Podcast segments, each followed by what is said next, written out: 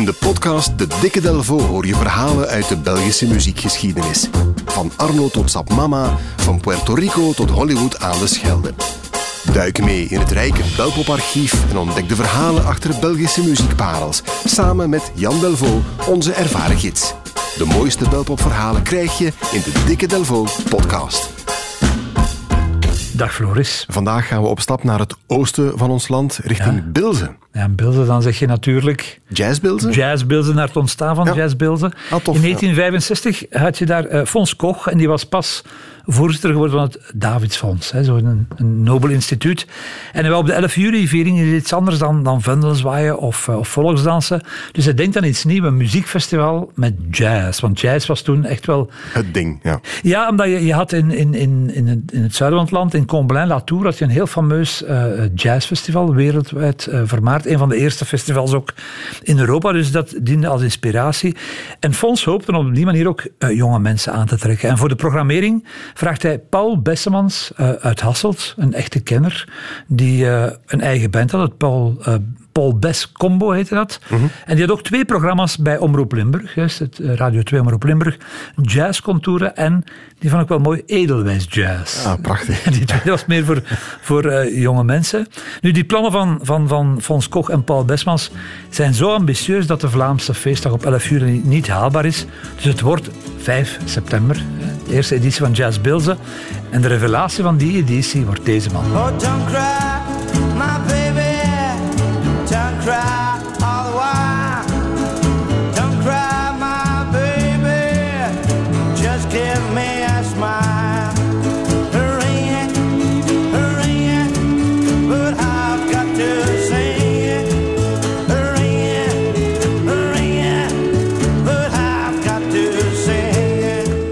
Got to Sing van Ferre Grignard. Die speelde dus op de eerste Jazzbilze en was daar de revelatie. Hij was toen toch nog totaal onbekend. Eh Bessemans had eh, de hippie-koning, kan je wel noemen, verrige jaren, die voor amper 1000 Belgische frank, dat is hoeveel euro? 25 euro. Zoiets, ja.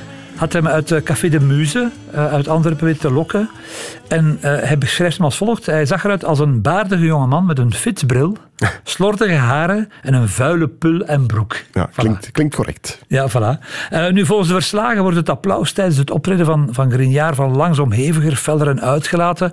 Er wordt met de omheining geschud. Dat was toen een, ja, een daad van ontucht. En zelfs met stoelen gegooid. Op de eerste jazzbullen, stel je voor, hè, daar in brave Limburg. En enkele maanden later breekt eh, de man door met het nummer Ring Ring, I've Got To Sing. Nu, Bills wordt geleidelijk aan meer pop dan jazz. En die grote switch gebeurt in 1967 met dit nummer.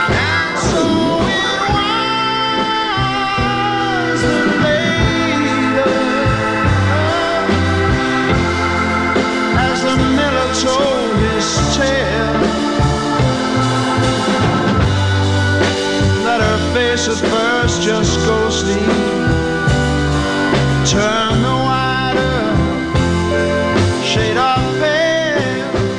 wel het anthem, denk ik, van The Summer of Love, Procol Harum, Whiter Shade of Pale. Ja, en eh, sponsor Humo, hè, het, het, weekblad, zet Jazzbeelden dat jaar letterlijk in de bloemen, want Flower Power was in het land.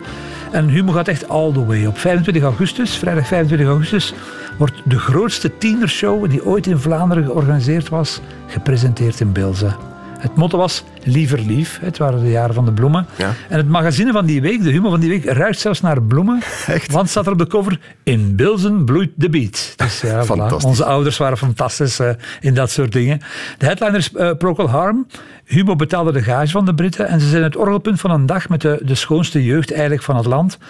En daar zitten heel wat verrassende namen tussen. Hè. Je had, je had Ferre Grignard stond eh, op die affiche, André Brasseur, de orgelkoning, maar ook Wiltura en de Strangers. Mai. Dus de Strangers hebben op jazzbeelden gespeeld. Geweldig. Waarschijnlijk.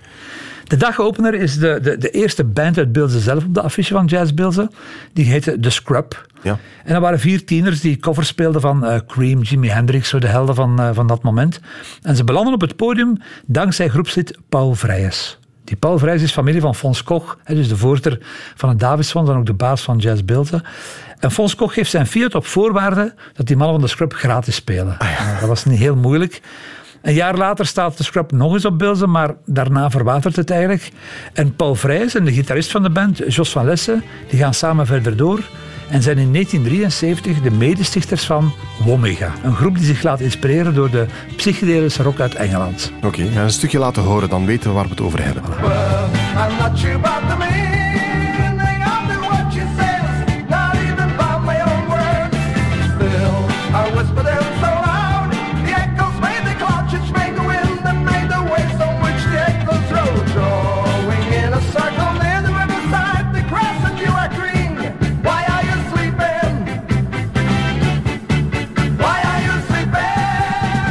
Sweet Sleeping 16 hoorde een klein fragmentje van Womega. Helemaal in het begin van de jaren 70. Nu die Paul Vrijs, de hoofdfiguur in het verhaal, is ondertussen medewerker geworden van het festival.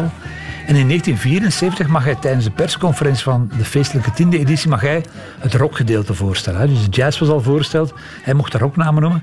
En tijdens het voorlezen van die naam doet hij echt een meesterzet. Want met een uitgestreken gezicht zet hij gewoon de naam van Womega tussen al die andere namen. Ja.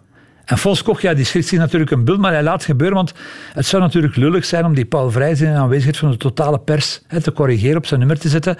En het kon ook geen kwaad, want er stonden toch tientallen groepen op dat affiche, dus Fons denkt van... Dat valt laat- niet op. Laat Omega maar komen. Fantastisch toch, hè?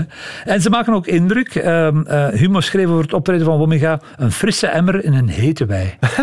En de maandag nadien hangt Jari de Meulemeester van de Beurschabberg, later van de A- grote baas van de AB, hangt hij al aan de lijn. Voilà, ze mogen gaan spelen in Brussel. Ze mogen ook een plaat gaan opnemen in Engeland. Dat klinkt chic, maar het was daar toen op dat moment veel goedkoper. Je had geen noemenswaardige studio's in ons land. Ja. En die plaat kan tot op vandaag op veel eh, belangstelling rekenen. De groep valt helaas uit elkaar, maar zal nog een paar keer in gewijzigde bezetting herreizen. En Womega staat uiteindelijk eh, drie keer op Jazz Beelden. Ook mooi, hè? Ja. Ja, Tussen de oud-gedienden een paar bekende namen. Eh Fa van Ham, ken je die nog? Dat is de man die de carrière van Jo Lemaire Ja, mee is gaan boetseren. ja. Die een paar geweldige platen met haar heeft gemaakt. En Ferre Balen Ah, die ken ik.